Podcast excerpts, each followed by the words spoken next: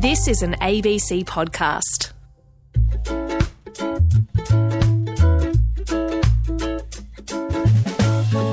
Can you be more Pacific? On ABC Radio Australia. Whakalofala here too, and welcome to Can You Be More Pacific? I'm Dan Hartau, and as always, I'm joined by my wonderful co-host Sarah Nangama. Bulletin and bullet to all of our listeners. It feels great to be back for another week of our show. Coming up in the next hour, we take a look back at the weekend in sport.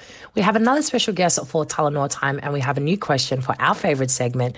You can ask that. But Hala, it's never a show without checking in on each other and how our week has been. So, what has been happening in your world? Uh, my world has been good, other than over the weekend there were some results that, that happened in the NRL, and one of them in particular stung for one of my old, actually both of my old teams copped a walloping on the weekend, but one in particular was really bad. So the weekend was a little bit sad for, from that point of view, but um, it's it's come good. I spent the day with uh, with my little fella today, Louis, and uh, we both got haircuts together. So that was a, a good trip to go get hair, haircuts together. He looks like a little spunk, so. Um, I like I like going out and spending some time with him. How's your week being, Sarah? You're also still in, in camp. Where are you now at the moment? Well, I'm currently in Adelaide. We're on our second week um, of tour. So last week we were in Christchurch where the Black Ferns hosted us. And uh, yes, we'll cover that result a little bit later, but it was not an ideal night for us. Um, but training ever since then has been quite intense, to be honest. And I guess you can always expect that in any elite environment when a result doesn't turn your way, you kind of ramp things up at training because something's got to change. So body has copped an absolute flogging at Test Match Tuesday, um, which was a, a, triple session and very strenuous. So today's been a day off, and I've just, you know, been sussing out the city, went got a massage, having a lot of coffee. Um, and look, I'm now talking to you, so could it get much better than that? Don't think so. Camp life, it sounds uh, sounds good uh, even though you are getting flogged, you're going to be ready, match ready to go when uh, you know. Hopefully, you get that um, name read out. Now we've got some stories to get through. The first being our top story for the week: Usain Bolt, uh, who we know from sprinting fame, one of the fastest men on the planet. Well, he holds the record in the 100 meters and the 200 meter sprint, so he is uh, a lightning bolt. And one of the things that he does after his victories is he goes into this pose where he points to the sky, gets his arm up, and I think everyone would be familiar with the Usain Bolt pose. But he's uh, he's decided to do something with this. He certainly has. He's applied to trademark his iconic victory pose. Now, this is pretty insane, but like when you think about Usain Bolt, you know about this incredible stance that he does after a race. So he's applied for a trademark because he intends to use that symbol um, as part of clothing and sunglass wear, etc. So he's got a, a master plan, um, and the first step of that is just claiming dubs on uh, that iconic logo. So interesting very cool. But I mean, if you're looking at from a brand awareness perspective, you see that and you know exactly who it is. Yeah, I think it's a, really smart move by him. You think of someone like Michael Jordan, who is arguably the goat of basketball. Everyone, as as youngsters, grew up like in my era at least anyway, grew up idolising Michael Jordan, and, and now his brand, the, the, the Air Jordan, which is him sailing through the air, leg split, doing his uh, his dunk. Um, that that's pretty iconic, and, and it's its own ba- own brand in its own right. So it's um, I think a pretty good move from Usain, and I think he's got that uh, that goat status as well in sprinting. What would yours be, Sarah? What would you go for if you're going to have your own silhouette or, or, or something that you could trademark? If I had to do a silhouette, probably like me with like my Ventolin inhaler in my mouth or something, and like a bun and a scrunchie. But that, it's very underwhelming. I don't really have an iconic pose. I think I would want to claim dibs on like a statement, like trademark a statement. Yeah. You know. But that would be me. I can't really think about it because you know I just say so many iconic things. What about you? What would you would you have any silhouettes no, well, made like, up? And mine would be like sh- like a, like a a shock. Like I wouldn't know when I've like when I've scored tries. It's such a foreign feeling that I'm in shock. So I don't really do any like celebratory pose. I'm just like stunned. So I don't know how that looks as a silhouette. It's more in my face. So yeah, I, I don't think it'd sell very well. That's that's all I You know. know what? If if you ever choose to do something like that, I promise um, I will make a purchase as long as you give me a discount code like Dean ten or something. Yeah, Dean ten. Dean eighty three. That's um yeah okay we'll go with that. Now go. over to uh, rugby and yeah you mentioned before internationals going on at the moment. Do you want to jump into uh, your result from the weekend?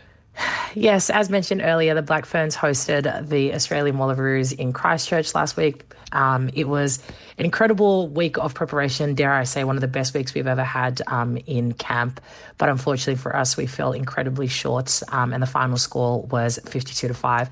There have been, I guess, varying headlines that have come out of it that, you know, if the Wallaroos were full time, they'll be able to compete a bit better. But truth of the matter is, we're still semi professional, and that wasn't the thing that we went into that game with. We had a game plan, but we um, we, we failed to execute it. And so this week, as part of our preparation, we are here now in Adelaide, ready to uh, kit up for a doubleheader um, with the Wallabies, who will host South Africa, and we again will have the Black Ferns. So this week in preparation, it's all about turning um, turning it all around. Um, and particularly having a huge, huge focus on our defence. We've spoken about this before on the show around the, the fact that the Black Ferns have a full roster of full time professionals where that they can uh, be paid to train and, and prepare themselves to play at that elite level. Is, and, and I know that um, you know we've, we've been of the opinion that we need to get this across more in sport, particularly here in Australia, so that you can compete on that international level. Uh, it, it, that wouldn't be something that the coaches would ever. Um, use as a as an excuse, but right in, in your performances, as you said before, it's about still executing your game plan and going out there and playing the, the best rugby that you can play as a group. Yeah, and you, you absolutely nailed it. We have the group to do it. We have the skills to do it. And, you know, looking at it even a deeper level, like looking at our GPS data from what we're doing in training, you know, we are absolutely prepared to take on these test matches, but unfortunately, um, we didn't apply it on the field. And, um, you know, I certainly can speak on behalf of the 23 that took the field that day. Is they were utterly disappointed, um, including our coaching staff. But we've been that throughout review. We know exactly what we need to work on, and hopefully next week when we're covering the game, we're sharing a, a very different result. Yeah, our fingers are crossed that that can be the case. Now, over to the rugby, uh, over to rugby league, I should say, and in the QRL, the PNG Hunters, uh, they were meant to be playing back at home in Papua New Guinea, but unfortunately um, that's been delayed due to some unrest locally, which uh, meant it, wasn't the right option. They, they, ended up playing at Runaway Bay, Bycroft Oval, which is um, where they've been hosted while they're here in Australia, and they managed to get a win, 32 to 24 over the Burleigh Bears, which is a huge, um, a huge win for them. Seeing that the Burleigh Bears are actually on top of the table, the Hunters themselves down in 12th position, only their sixth win of the year, um, but no doubt something that, that will give them a lot of confidence, and uh, I guess it, it, would have been a bit of a, a motivator. The fact that they weren't able to play at home, but um, you know, trying to put in a performance for for those that are back home in PNG watching them. Yeah, far from ideal that they weren't able to return back to PNG because I know that we've been speaking about how much it would mean to them, particularly after a very inconsistent season. But uh, like I said, there's still some time to go. And wait, dare I say, are they coming close to the end of their season? No, they've got one more regular season match to play. Uh, they can't make the finals, unfortunately. They're sitting in 12th spot, and it's a top eight final series in the QRL. Um, but as as we've both mentioned, it's um, something for them to, to aim towards next year off the back of a, a, strong performance. Hopefully next week they get the sorry this weekend they get the victory as well, um, which will build towards then. Now the NRLW moved into round one, so 2022 season. We know that 21 season was played at the start of this year. Big big year for uh, the NRLW teams and um, some pretty um, good rugby league. Did you did you manage to catch uh, a lot of the games, Sarah, over there in New Zealand when you were there? I didn't, but I've certainly caught all of the highlights and some incredible tries by the girls. But yes, as you mentioned, the NRLW, uh, I guess the 2022 season proper, uh, round one launched on the weekend, and the first match was between the Eels and the Roosters, where the Roosters won 38 to 16. Now, this is an incredible result, particularly for the Roosters, because this is just after four months after winning their first premiership. So they certainly have made a, a statement um, against Parramatta. The Roosters, they never really let go of the lead um, scoring four tries in each half, including a double for nearly crowned skipper Isabelle Kelly. Uh, there were tries from Shania Power, who we've had on the show before, and not long after, Leianne Tufuga, who's of Pacifica Heritage, she also crossed the line. So it was huge, but the I guess it was also expected. Like I certainly was expecting the Roosters to win just because of how deep their spine is and, and the way that they've recruited, and particularly after a very successful season earlier this year.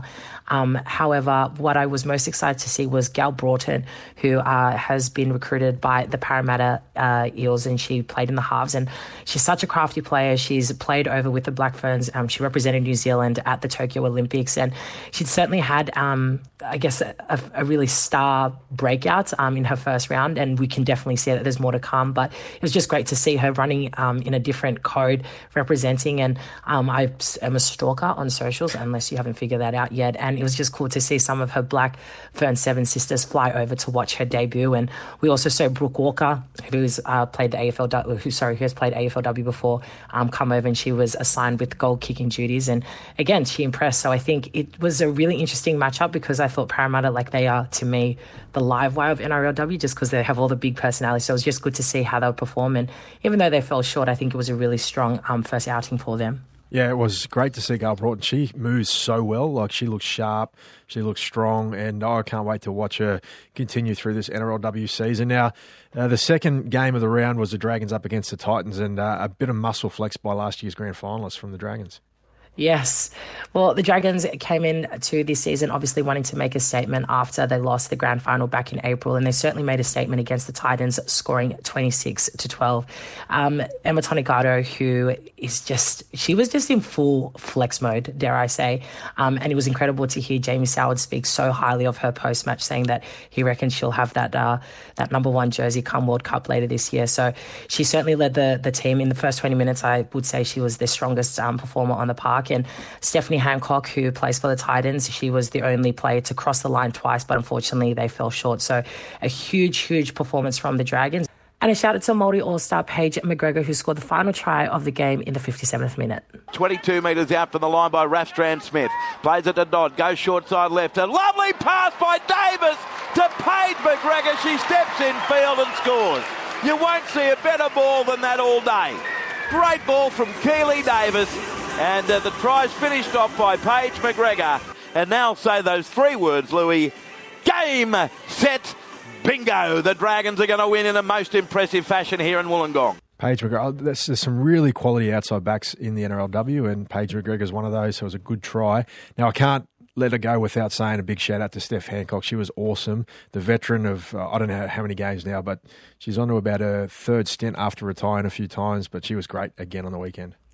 She certainly was. She was the only player to cross the line in which she did twice for the Titans. So she is such a veteran, but just such an experienced player. And when she's close to that line, there's really no way of denying her. Now, the last match of the round, the Knights up against the Broncos. The Broncos being one of the heavyweights of the competition for a number of years. The Knights, a new team in 2021. How did they fare? They did incredibly well plainly put. The Newcastle Knights, they beat the three time champion Brisbane Broncos 32 to 14. Now, as we know, the Knights, they have recruited quite heavily after the last NRLW season. They've picked up stars like Millie Boyle, Tamika Upton, Yasmin Clydesdale, and Hannah Southwell. And I tell you something, the, the way that the girls played is just such a different outfit um, from the side that we saw early this year. But despite the big names, the player that I do want to spotlight is uh, Southwell's younger sister, Jessie, who I'm sure a lot of us have seen her highlight reel throughout Instagram, Facebook. She um, matched up with Kirra Dibbs in the halves, and she was just incredible. She's only 17 years old, um, and she becomes the youngest NRLW player, and she's certainly impressed on the night. And she she brings back a gold medal from the Commonwealth Games as well. Like that's only just happened, right? So she's played in the in the sevens, got a gold medal, come back, and is now playing in the NRLW. Shows what a talent she is. 17 years old. Like, what were we doing when we were 17? Uh, I don't know. I wasn't doing much. Dear diary, this boy broke my heart. It'd be more like Southwell. But you're right. It was a it was a great performance by the Knights and a try picked up by probably the best name in the NRLW, Autumn Rain Stephens Daly. Millie Boyle has about 73,000 Brisbane players trying to stop her from burrowing over the line. Right hand side, they go the Newcastle Knights. They've got numbers. Great hands from Shanice Parker out the back to Autumn Rain Stephens Daly, and she scores in the corner. And once again, they celebrate like it's Christmas, the Newcastle Knights. How cool is that for them? Christmas in autumn. Yeah, very good for Christmas them. in autumn. But what a name also. I want that name. Yeah, it's a cool name. Well, it was a great round to, to start things off, the NRLW. I know the, there was a couple of scorelines that probably weren't flattering, but I, I, thought the, the level and the quality of, of rugby league that was played was just another notch up again, uh, which excites me for the rest of the season. Well said. And over to the NRL, we hit round 23 where there are a couple of fixtures we want to spotlight. Yeah, well, the, the one thing that came out of this round was the fact that there was a number of blowouts. Like, and when I say blowouts, it was floggings. Teams getting trounced. Uh, the first one of the round thought it, sort of made you think that it was going to be a uh, a good round of rugby league with the Penrith Panthers taking on the South Sydney Rabbitohs in the grand final rematch, twenty six to twenty two. The Panthers got up. Uh, they scored in the last few minutes a try by Liam Martin, which is the one that sealed the deal for them. Um, but a couple of Pacifica players that scored Stephen Crichton and a guy that doesn't cross the line too often, Spencer Leniu. Seven metres out from the line. Koroisau goes to the right dummy, sends it on the inside to Yeo. Yeo goes right up the middle into Tatola and Co. His oh. head was over the goal line, but not the footy, and he'll play it half a metre out on the last. Does so to Koroisau. He goes a little stab kick. The ball in goal. Spencer Leniu can't believe his luck. He's the only dude there and scores. He's an absolute talent. The boy's only 21 years old. Yeah, he is a talent. And the Panthers showing you know the quality that they possess, despite not having Nathan Cleary and Jarome Luai in their halves, that they, they managed to take on an opponent that was at full strength. Latrell uh, Mitchell really um, putting himself out there as the man to stop for the Rabbitohs, and he had a strong game. But um, the Panthers once again just proved they're, they're, such a physical side, and they can outlast most teams, and they did again on this occasion. So good performance by the defending premiers. Now. Uh, the rest of them, as they go, are, are, the floggings that I mentioned. And I'll, start with the Storm, who um, are, are, becoming a bit of a worry, I think, for those teams up the top as we get towards the finals. They beat the Broncos 60 points to 12, which kind of puts a line through the Broncos in terms of their finals hopes. They're, they're going to be there, I think, but um, just in terms of what they can do through the finals. And uh, it was a, a try bonanza. Young Tonumaipea, Tui Kamikamica, uh, David Nofoaluma crossed the line twice. The former Tigers player on loan, Justin Olam, the Papua New Guinean, Nelson Asofa Solomona, and Jahrome Hughes, the diminutive halfback, uh, was great once again, picking up a try for himself. Nine sugar halfway, Grant dummy half, can link up. Back infield here for Munster. Tries to make the break here. Throws the pass support for Jahrome Hughes. Hughes stops, looks at the options, darts away from Te Maire Martin. He's still going, burns past Selwyn Cobbo and slams the ball down. Tremendous solo effort from Jahrome Hughes. Welcome back Huge result for the Storms. Very big result for the Storm. I'll give a shout out there to Brett Sprigg, our caller up in Brisbane for the match. He backed up again on Saturday, and his voice was very scratchy from calling like I don't know 300 tries in that match. So um, he actually had to have a rest on Sunday, Spriggy. So I hope you're better. I hope the voice is recovered and you've had some some tea. And uh, we'll see you again next week on the ABC. Uh, another flog in and another team up the top of the table. The the Sharks, who sit in third place, they beat Manly forty to six, which which again Manly has really dipped away over the last few weeks, and it's uh, disappointing for them. But the Sharks showing that they're going to be a force uh, in September through the finals. And Matt Ikuvalu, who was picked up from the Roosters and has done his bit to fill in on occasion, he's he's found himself on the wing and picked up a try on the weekend. Goes left to Graham, tackled 26 out from the line by Olakau'atu and to Lewis. Brailey picks it up, goes right to McInnes, away to Moylan. Now to Hynes and a double cut-out pass to Matt Ikuvalu. Oh, put some cream on the strawberries. That was a beautiful pass. That was just pretty to watch. He's got, he's got a way with words, doesn't he, Maury? He certainly does. I have tears in my eye. That's fantastic. Cream on the strawberries. on the straw. I should uh, I should mention that was Ikuvalu's first of two tries, so he had a night out. Uh, the winger for the Sharks. Now, I only want to mention this because it was a record score, unfortunately, against the Tigers. It's the most they've conceded, 72 points to six. Um, really, really disappointing night for the Tigers at the SCG up against the Roosters, another team that uh, is surging towards September football. A couple of tries to uh, Daniel Tupou, who uh, we know is a great finisher, rep level player. Um, but yeah, I, I, don't want to talk too much more about this other than to say how disappointing it, it was for the uh, the old Tigers yeah, that's that's a pretty big scoreline to be staring at, but you can only hope that they'll turn it around. And congratulations to Roosters, who I think had a really rough start to the season, but certainly turning around in the lead up to the finals. That being said, don't forget you can hear every game live on Radio Australia. Talanoa time on Can You Be More Pacific? This week for Talanoa Time, we're very lucky to be joined by Pauline Pilia'e Rasabale. She is a New South Wales Waratah and this year became Wallaroo 181. Pauline, welcome to Can You Be More Pacific? Hello, how are you guys? So, so good. Now, Pete, we've had you on the show before, but we have some new listeners who've just joined us. So, could you please tell us where you reign from in the islands? So I was born in Samoa, um, in Apia, uh, and I haven't gone back since. So I was probably about maybe one, not even one years old, maybe about nine months or so, when we ended up moving over to New Zealand. Um, but yeah, both parents are from Samoa, um, and yeah, and pretty much just grew up in Australia since I was about two. Yeah.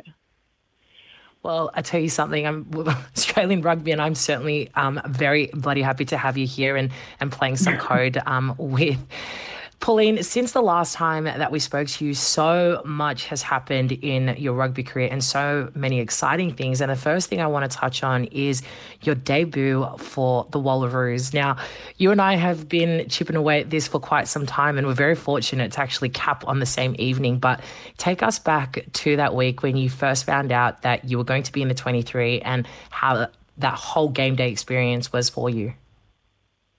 Oh, wow. Um, so, so yeah, obviously it was great to um, to be able to debut with you, Sarah, in that game, which was very special.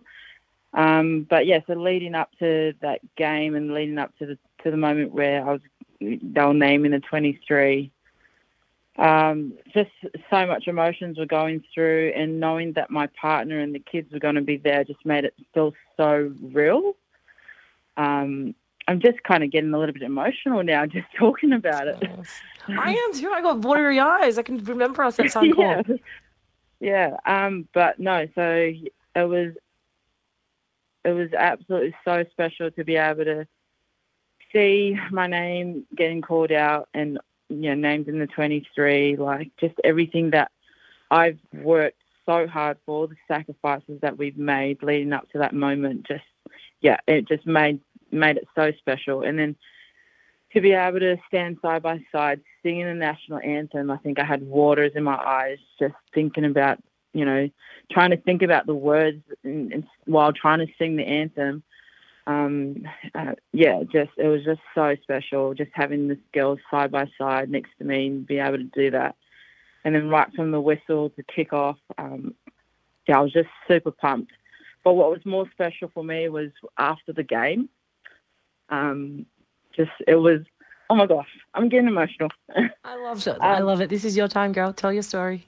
Yeah. So it was after the game. Um, I was looking everywhere for my husband and and the boys. Um, I wanted to literally walk over there, and when I found them, oh, I started bawling my eyes out, and I gave my husband a great big hug, and the kids, my two boys, massive hug, and yeah, like I think just that moment alone was more about everything, all the sacrifices, everything, all the trainings that you know we had to do, um, all the time away from the kids.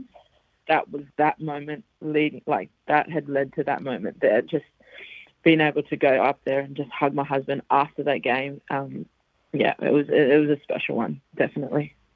I've got goosebumps because I can, I'm totally reliving that day now in my head. But there was also a really special moment, and you didn't know about it, and we only found out about it after the game. Is that when they were doing the team read or the team list read um, ahead of the match, they read your new name, which is now Pauline Pilia Rasabale. You now have your husband's name attached to it, and I know that was quite a significant moment for you as well.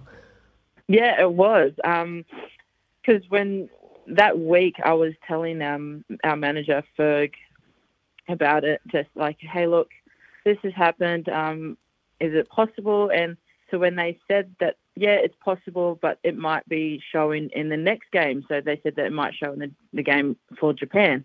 And I was like, okay, great, that's cool. And then when my name got called out over the speaker in the stadium, and uh, my husband, he was more shocked he actually started tearing up in the stands when he heard my name and with his last name right next to it. Yeah. I, I love hearing this. That's awesome. Like to hear the emotion about uh, the lead up to the match and then uh, to to the after the match you finding your husband and your kids and and having that moment. I, I'm interested to know playing club rugby, playing Super W, now up to international, and, and having to take all that in. How different is that that approach to a game, and then also everything that goes with it uh, on the international stage? Um, yeah, like it's it's just it's it's different, obviously, like with in terms of the level, but um, I think more so that I was just enjoying the fact that I was able to play rugby with the girls. Like I think that was more my intake for any kind of game. Like yes, it's a big deal that like, I'm playing my test match, but to be able to go out there and play rugby was and enjoy doing that was yeah is what I always look forward to. And you spoke before about the sacrifices that you've made and the extra work you, you put in. And I know we spoke about this last time you're on the show, and, and I've seen your socials. You, are constantly working on your game away from, um, I guess, your structured training with your teams. Is that something that you, you your success that you, you sort of you're having now in the national jersey? Is that is that what you put it down to? Those those extra sessions that you are doing away from um, what's required from the team itself?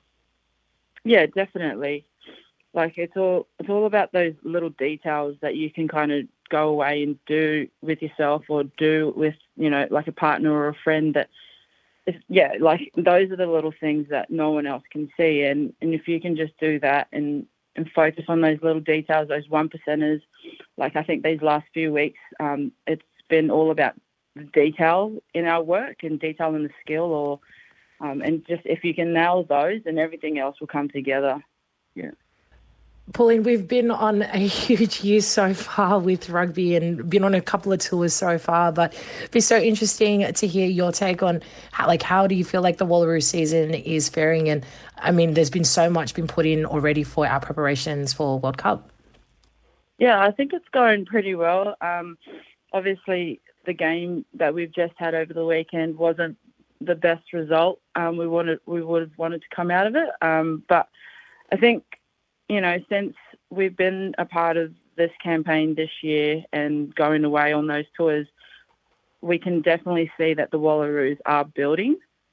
Um, and so it's, it's been an absolute great campaign so far, like just being able to build connections with the girls off the field as well as on the field.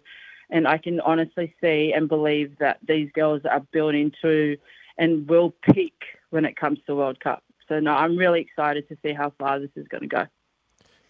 Last week you played in the fullback position, which um, isn't like absolutely capable of playing there, but we know you to be a ten or a twelve. How did you find the transition to being the last line of defence for us?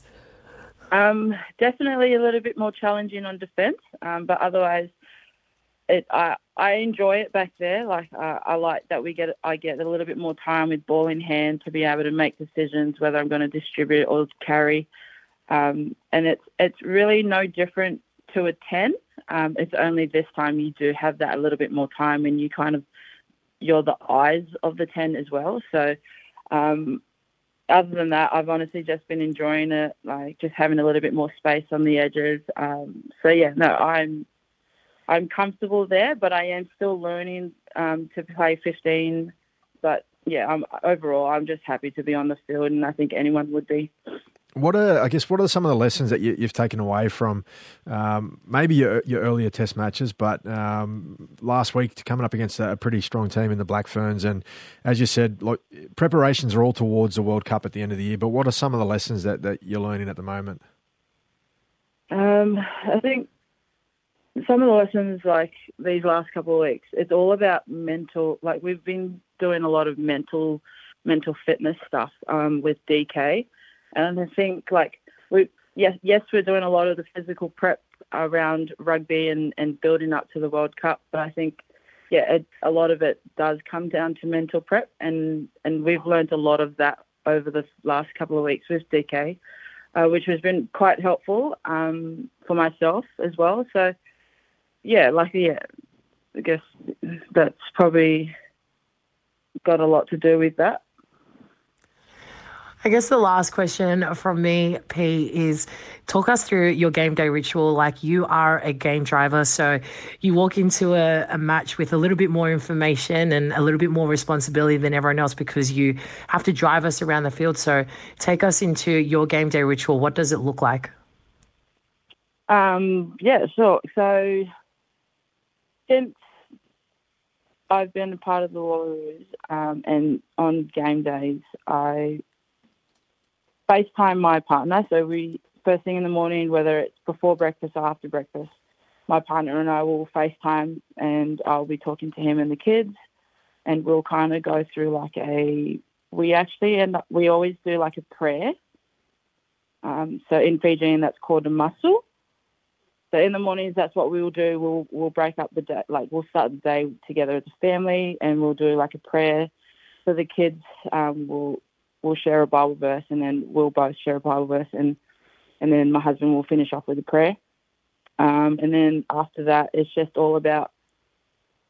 For me, it's all about just downtime. I I try and stay off my phone as much as I can, off socials, just to kind of really relax myself and my mind and stuff like that. Take my mind off of rugby until like we hit the change rooms, and then that's kind of like, or just an hour or so before change rooms, and that's kind of where I want to switch my mind on, focus on the rugby. But otherwise, yeah, most of the day I'll just be um, uh, just kind of just chilling, um, just downtime with my just myself, and then yeah, as it gets closer and closer to kickoff, I'll yeah start to switch on and get all rugby mode. Love that. Well, Pete, before we let you go, what we love to do with our guests is run a segment called Tip On. It's basically 60 seconds of rapid fire questions. You have played this before, but the question is do you want Yeah. to play it again? um, okay, I'll give it another crack because I, I kind of do remember some of my answers last time. But yeah, let- let- yeah oh, we- but I promise you they're new questions, so you'll you'll be uh, you'll be in for a treat. Um, well, Okay. without further ado, the clock is on. What is your favorite drink? Uh, Sprite When are you most productive? uh, at night. What was your worst subject at school? Math. What scares you? Flying? Flies? No, I said flying. Oh, flying. Have you ever been in love? Yes. Sunrise or sunset? Sunset. Who is your celebrity crush? Uh, Channing Tatum. What reality TV show would you go on? Uh, home and away. Oh, That's okay. Yeah. Thongs or slides? wait, sorry, what was that one? Thongs or slides? Slide. What would be your spy name? My name. Oh, I don't know. What- Okay. What is your Hogwarts house? Hogwarts House, Yes. Gryffindor. Gryffindor. That is fair. I, I reckon I'm Gryffindor too. What would be your spy name? You could be like, My name. I don't know. What could be yours? Oh. Fly half. Because that's totally original. and so dry as well. What a lame call from myself. Pauline, um, on both behalf of uh, Dean and I, thank you so much for joining us on Can You Be More Pacific. Looking forward to seeing um, our team turn it around against the Black Ferns and uh, can't wait to see what your future holds because it's hella bloody bright, sister. No, thank you so much for having me, guys. It's been awesome. That was Pauline Piliae eh, Rasabale. She is a current Wallaroo. She's a New South Wales Waratah. She's a gun and can't wait to see her roll around for the Wallaroos. You can ask that. Your chance to ask what it's really like to be an elite athlete on Can You Be More Pacific? So we're back with another question, um, and this week's question comes from Terry, who resides in Moana, South Australia. Hello. This week's question is: Do you think teams with no finals hope, hopes, I should say, give up? Good question, Terry. Um, yes, no. I think it's I think it's hard. This is like obviously the weekend we talked about the blowout scores in the NRL, and uh, we're at a point in the season, and, and a lot of teams already reached this point a few weeks ago where there's no chance of playing finals football. There's potentially players within those clubs that have been told they're no longer needed at at that club um, beyond this year. So there's a lot of demotivators, I guess you'd call them, for, for those players and for those teams. And when you're coming up against uh, teams that are well in the hunt, that are surging towards finals, it becomes a, a lot harder to to sort of ma- match that, to try and be at that level and perform at that level. And um, I, I think unintentionally, clubs clubs or teams give up when, when there's no absolutely no hope to, to play for the finals, other than you know to play for pride in your jersey, which is something that I think every athlete that represents a team should go out and do, or even for themselves to, to show some pride in their performances. But as a collective, it's so hard to, to get all up against teams that are flying high. What do you reckon, Sarah?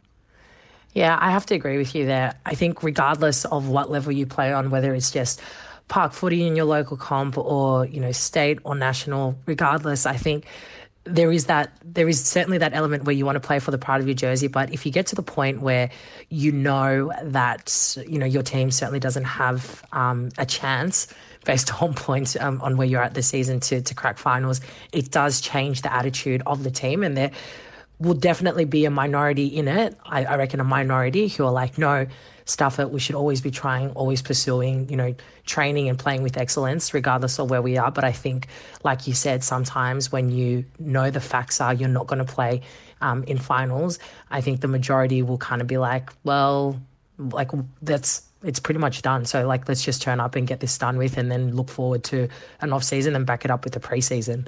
So um, it's it's a tough it's a tough place to be in, particularly when you're not winning games um, to, to kind of get up and believe. But that's kind of part of the circus of being an athlete. You're right. You're right. And Nellie's just thrown up a, another question as a part of this. Does it depend, depend on where you are on the ladder? So, if you're down the bottom and, and you're a chance to get in the wooden spoon, is there that motivation to avoid the wooden spoon, which I think is legit? If um, if your club hasn't had it before, or no one really wants that mantle of being the worst team in the competition for a season. So there, would definitely be the, the motivation um, to, to, to get away from the bottom of the table and at least um, not get that wooden spoon, or, or, just being outside the eight was another another bit that, that Nelly mentioned. And I guess being just outside the eight or f- further, and this is rugby league context because we have a top eight in rugby league, but um, just outside finals contention, then um, depends on, I guess, where you finished the season before. Like if you finished in um, 15th position in a 16 team competition and you're sailing around 10th and there's a chance to get to 9th, then you probably would want to go up as far as you can because it's a it's a, an improvement and it shows fans and and um, and your club that you're, you're moving in the right direction. So even though you won't be playing finals football, to be pushing up towards um, you know improvement is something that, that anyone wants to see in a team. But um, like, like I said, the weekend for me was just a, a lot of teams that cannot get to that motivation level of the teams that are going to be playing finals football and excited through through September, at least for the first week. Dean, you said something there, and the word motivation really stuck out to me. And I think for teams who might be at the bottom end of the ladder, it really is up to, I guess, their leadership group as well as their coaches to be able to find a way to motivate the group because it sucks when you're rocking up to training and you know you have no aspirations, not aspirations, but you don't have any hope of lifting the trophy at the end of the season. But if you can find a way to just get the whole group on the same page and finish the season strong, regardless of where they sit on the ladder, I think that in itself um, can be can be quite a, a, tough but a very positive thing, particularly if you know that players need to come back the next season to do it all over again. So, um, yeah, I guess in short, do teams give up? Yeah, they certainly do. But it's really up to the leadership group and the playing group, as well as their coaches, to find a way to motivate them, regardless of where they're currently standing. Couldn't agree more, Sarah. Well, uh, well said. Now, if you've got a question, you can send it into our DMs on Instagram at Sarah Nangama or at Dean Halatau.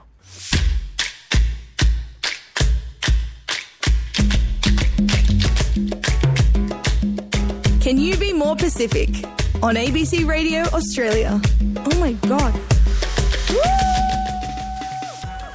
You're with Sarah and Dean, talking all things sport across the Pacific. Don't go anywhere. We've still got our favourite socials and we tackle the tough headlines in the ruck.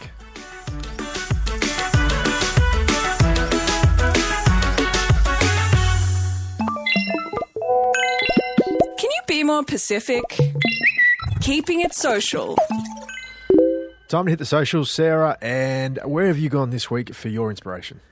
I have gone to Gayle Broughton's Instagram. Actually, not her Instagram. I went to the Parramatta Eels Instagram. And in the lead up to round one, um, they mic'd up Gail Broughton. And uh, she just has fantastic chat on her. And we just got to hear the audio. Woo! Swole! Swole! The song's got me so G'd up right now. I might crump in the gym. Come on, Kenny! Pull that man! That man! I'm like hype man 101. Yeah, Kenny! Get those lats, Kenny! Oh, don't let it go! Now! Yeah, we're here. Yeah, got your catch. Yeah, come in left, come in left, come in left. Two. Oh, yeah. Just some freshies. Yeah. New boots, bruh.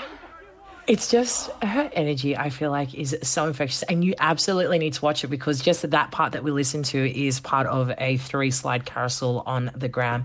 And um, the two things I liked about it, no, actually, are three things, is she's screaming swole, which I love that word when you go to the gym, is like, oh yeah, looking swole. And I, why do I find this part so good? Go, Kenny. go, Kenny. She's got And then- tons of energy. and the flex of the new boots.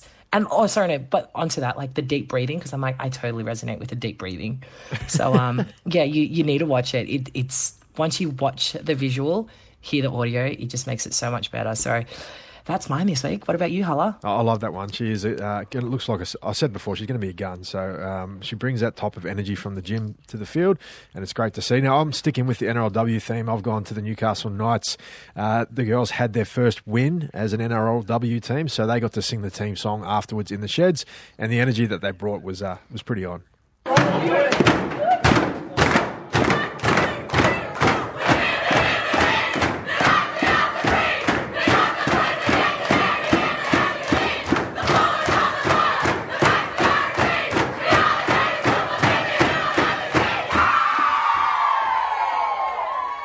Now, unfortunately, I can't translate any of that. I don't know what they were singing, but um, it was energy nonetheless, and great to see them win their first game.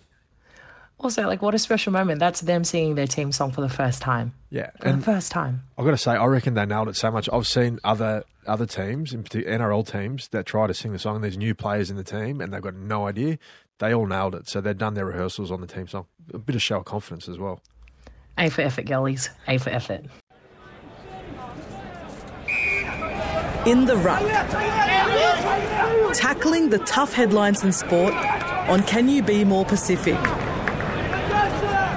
Some tough headlines to get through in the ruck this week. Um, we'll start with, well, it's not really a tough one. This is a, a positive story. Tahlia Tupaea, uh, she's been named the most valuable player in the inaugural uh, Women's National Basketball League over in New Zealand. So this is a, a pretty good achievement. She's only 25 years old, and we've, we've spoken about it before, Tahlia, and she's um, as I said, picked up the most valuable player in a team that's done pretty well, Northern Kahu, and uh, a number of her teammates challenging for the MVP, but she managed to get it. She averaged 18.5 points, 3.3 rebounds, 4.1 assists, and 2.7 steals per game, which is like pretty impressive stats for basketball. So good, good performance.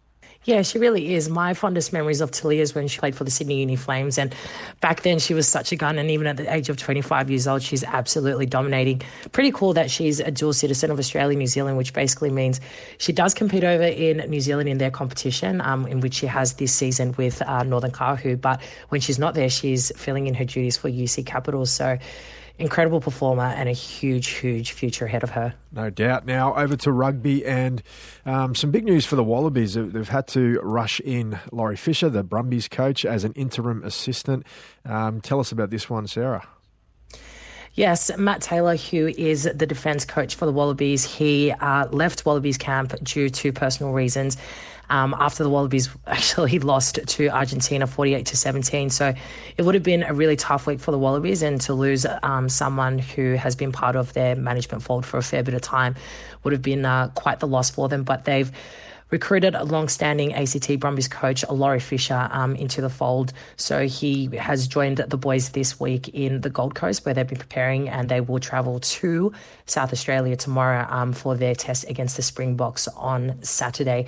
This is a huge, huge thing, but uh, Laurie Fisher, he is a well-respected coach. He leads a very strong side down there in the ACT, so no doubt the the Wallabies will welcome his uh, his coaching and hopefully can put in some good systems in place in the lead up to the test against the Springboks, which will be quite the challenge for them. Now, not to judge people on appearances at all, but uh, Laurie Fisher's got a pretty distinct look about him. He, he sports some long hair and he often is seen with a bucket hat over his head. Yeah, he certainly has a look to him, and uh, I, I, think it's uh, the beard and the long hair is something that you know is his trademark look. Um, the thing is, you wouldn't miss the man, and I think his I mean, I haven't had any personal encounters with him, but what I take of it is that he's very simple, doesn't care too much of the, the materialistic things, and is uh, quite content with, I guess, his his outward appearance. And, and so be it, sir. That's your look, and uh, flaunt it. Yeah, I love it. I love it. Great philosophy to be that way. Now over over to the NRL and uh, some negative stuff that's come out of uh, last week's game. We mentioned at the top in the results, the Bunnies went down to the Panthers in a grand final rematch.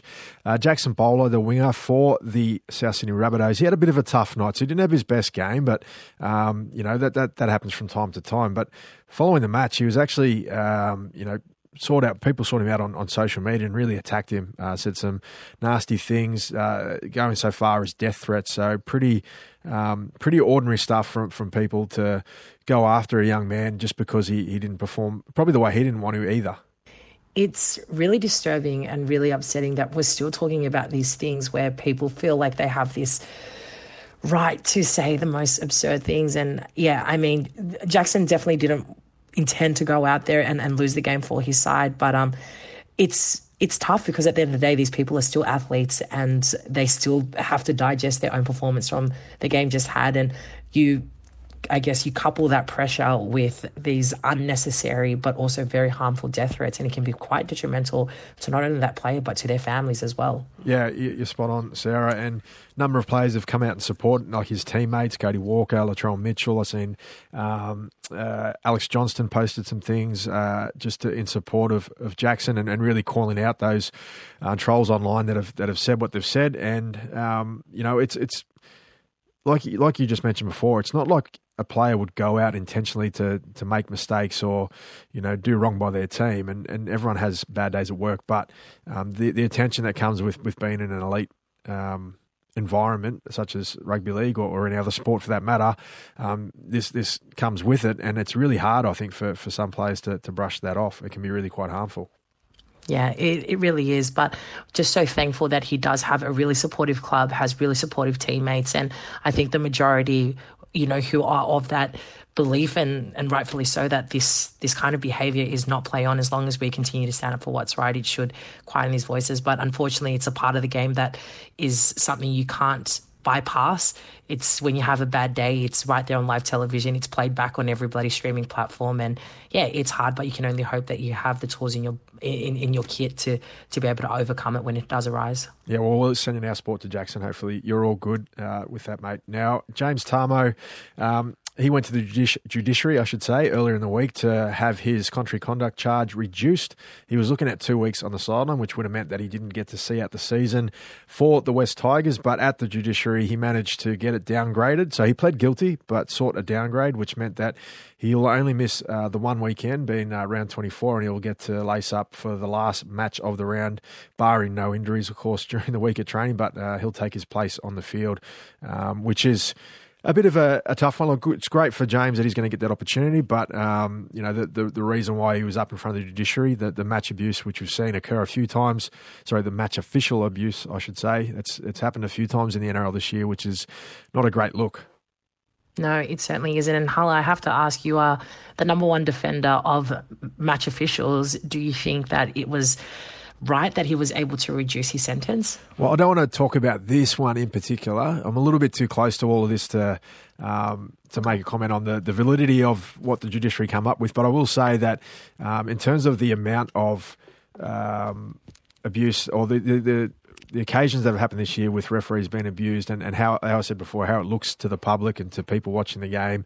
Um, you know, I, I, don't want it I'd hate to see it become um, a regular thing, which I feel like it has done over the last, uh, well, since Brandon Smith had his um, incident and um, Jared Waerea-Hargreaves had one as well. He was fined for his one, but you know, it sets a poor example. And, and this is something that James acknowledged when he was, um, you know, talking post match and again at the judiciary. Like he, he, he, was really, really remorseful about his actions on the field, and he spoke about his his his role uh, in in terms of being a role model for for children and um, you know, he, he coaches young kids. He's got young kids of his own, and, and he would really hate for them to see his actions and want to emulate that or, or, or copy that in any way. So, you know, he, he, he came forward with that, and he was, as I said, quite remorseful. And that's probably something that um, I think should be the message to take away from this for for young people that support the game and other supporters of the game. The referees have a have a really hard job. That's why I am the uh, the boss of the referees union. I just think that they've got a very really tough uh, job that no one else wants. Not many people want to become referees, not many, in, in, any sport, umpires, referees, whatever it is.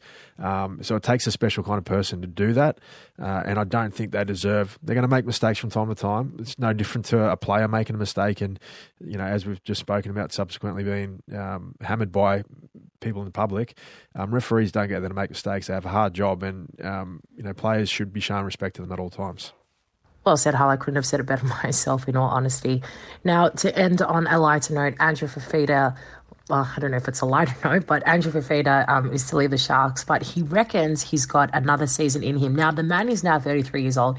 He's had a fantastic career to date, has had multiple teams, and has just been such a stalwart, particularly at that club. What What are your thoughts on this one? Yeah, well, um, you know, fantastic player, Andrew Fifita, played at the highest level, played at, like he's at, at different points has been, you know, arguably the best front row forward in the game. And in the 2016 grand final, he was key in them getting that victory. He, um, you know, he was hot on the heels of our of our man Luke Lewis, our ABC man Luke Lewis, who got the Clive Churchill. Fifita was in those conversations, and uh, yeah, it's it's sad that he's going to be leaving the Cronulla Sharks, where he's he's made a definitely made a name for himself. He, he started at the West Tigers, so he was one that got away, I guess, from them. Um, but if he feels like he can go on, and, and the one thing I will say about the way he he's sort of announced that he's leaving the Sharks, he, he probably didn't have to say anything, but he's come out and said it because he wants to allow other players that are that are in the club that are young and coming through that opportunity to do so. He thinks that um, you know there's there's enough stocks there that he's he's maybe um, stalling the progress of, of one of those younger guys. So he thinks it's time to move out of that club in particular. Now, that's not to say there's there's not going to be a role for him at another club as that experienced front rower that's still got, I believe, some good footy in front of him. And, and I hope he does pick up a club. You know, maybe it is. There's been some chat about the Tigers um, showing interest in him to to bring him back. And, and if that's the case, then I, I feel like he could make a real impact there with his leadership. He, still wants to work for the Sharks post his playing days as well in, in, in a player welfare type role or um, something to that effect. So I think he's got plenty to offer the game, be it on the field um, beyond this year or, or working um, in those roles that I mentioned. I think he's uh, going to be a really good guy for the game going forward. I certainly think he has a little bit more to give, and it would not shock me if he does lock down a contract um, that'll see him through the 23 season. ABC Radio Australia, your home of Sarah and Dean. Now, that's all we have time for, unfortunately. Yes, so if you missed the show or you just want to listen to all the magic again, it'll be replayed on Friday, 2 p.m. PNG time, or you can find all our episodes on the Radio Australia website or wherever you listen to your podcasts. And if you want more sport, you can check out That Pacific Sports Show on Wednesday night or catch up on ABC Australia iView. That's all here. More there. Can You Be More Pacific? An ABC sport production for ABC Radio Australia. This program has been funded by the Department of Foreign Affairs and Trade.